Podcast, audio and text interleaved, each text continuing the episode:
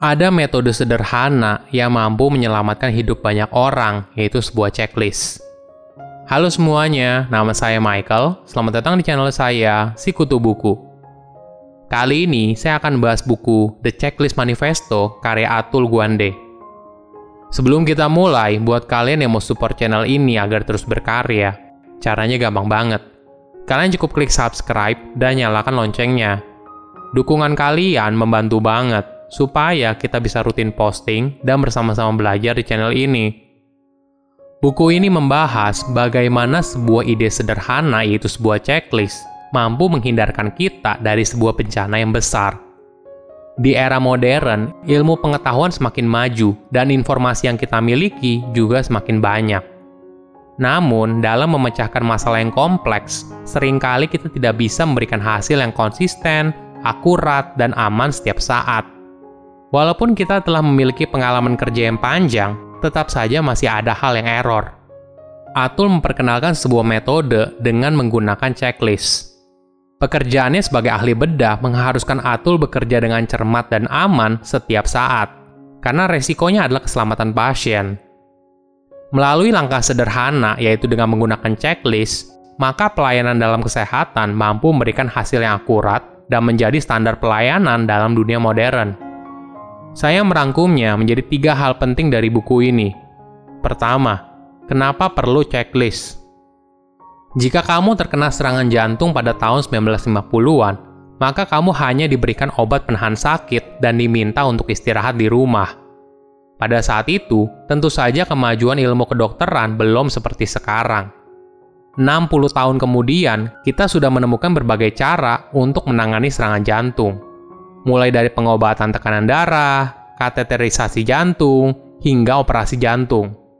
Bukan hanya itu, kita juga tahu bagaimana mencegah serangan jantung, mulai dari obat untuk mencegah kolesterol hingga olahraga rutin. Namun, semakin kompleks sebuah pengetahuan, tentu saja tidak ada satupun yang sanggup memahaminya dan mengerjakannya tanpa salah. Itulah alasan kenapa checklist bukan hanya dibutuhkan, tapi merupakan penentu sebuah keberhasilan. Atul menjelaskan ada dua alasan kenapa seseorang gagal.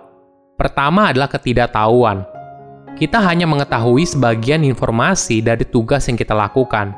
Misalnya, kita tidak tahu cara membangun gedung pencakar langit, badai salju yang tidak bisa diprediksi, hingga serangan jantung yang bisa kita cegah.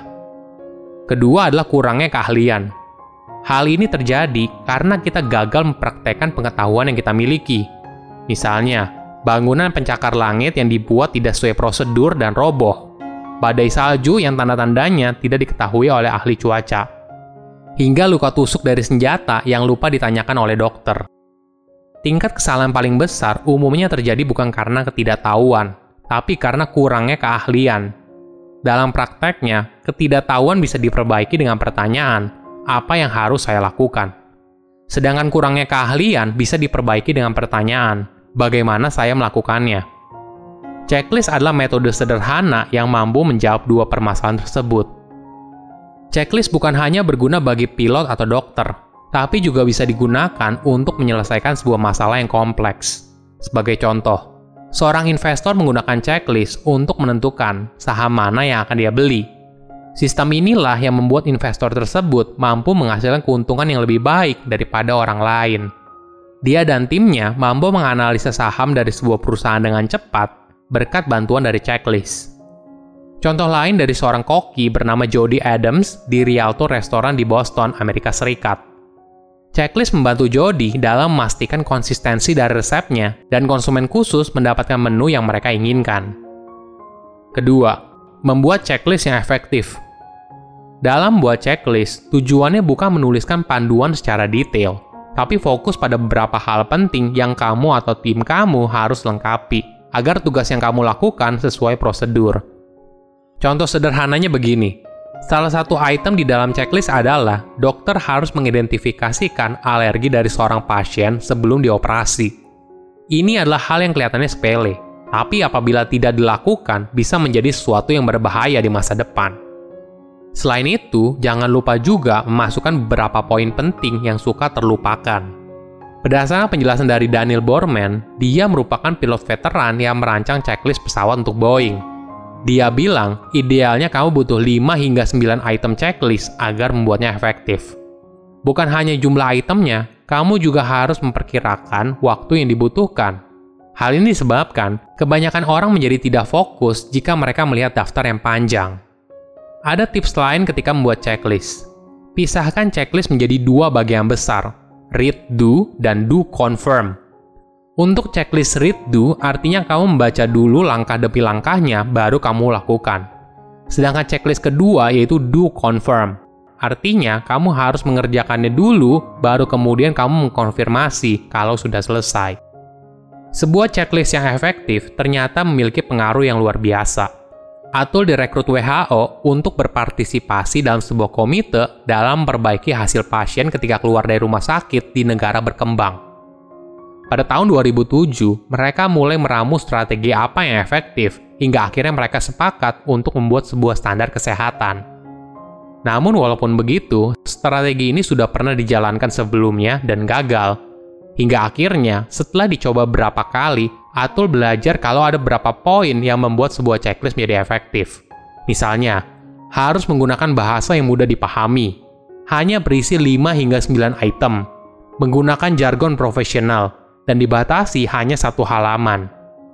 Checklist sederhana ini ternyata menjadi rujukan bagi lebih dari 20 negara dan bahkan dinobatkan sebagai penemuan klinis terbesar selama 30 tahun. Ketiga, masalah kompleks harus diselesaikan dalam tim.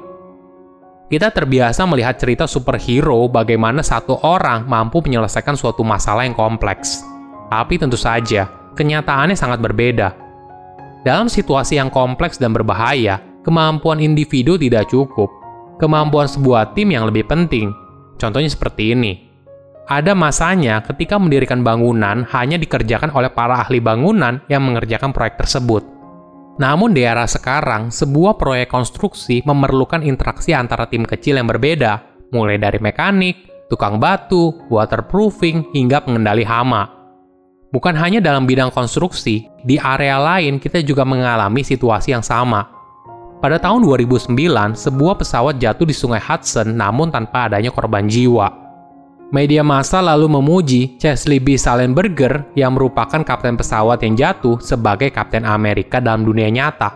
Seorang pahlawan yang menyelamatkan nyawa ratusan orang.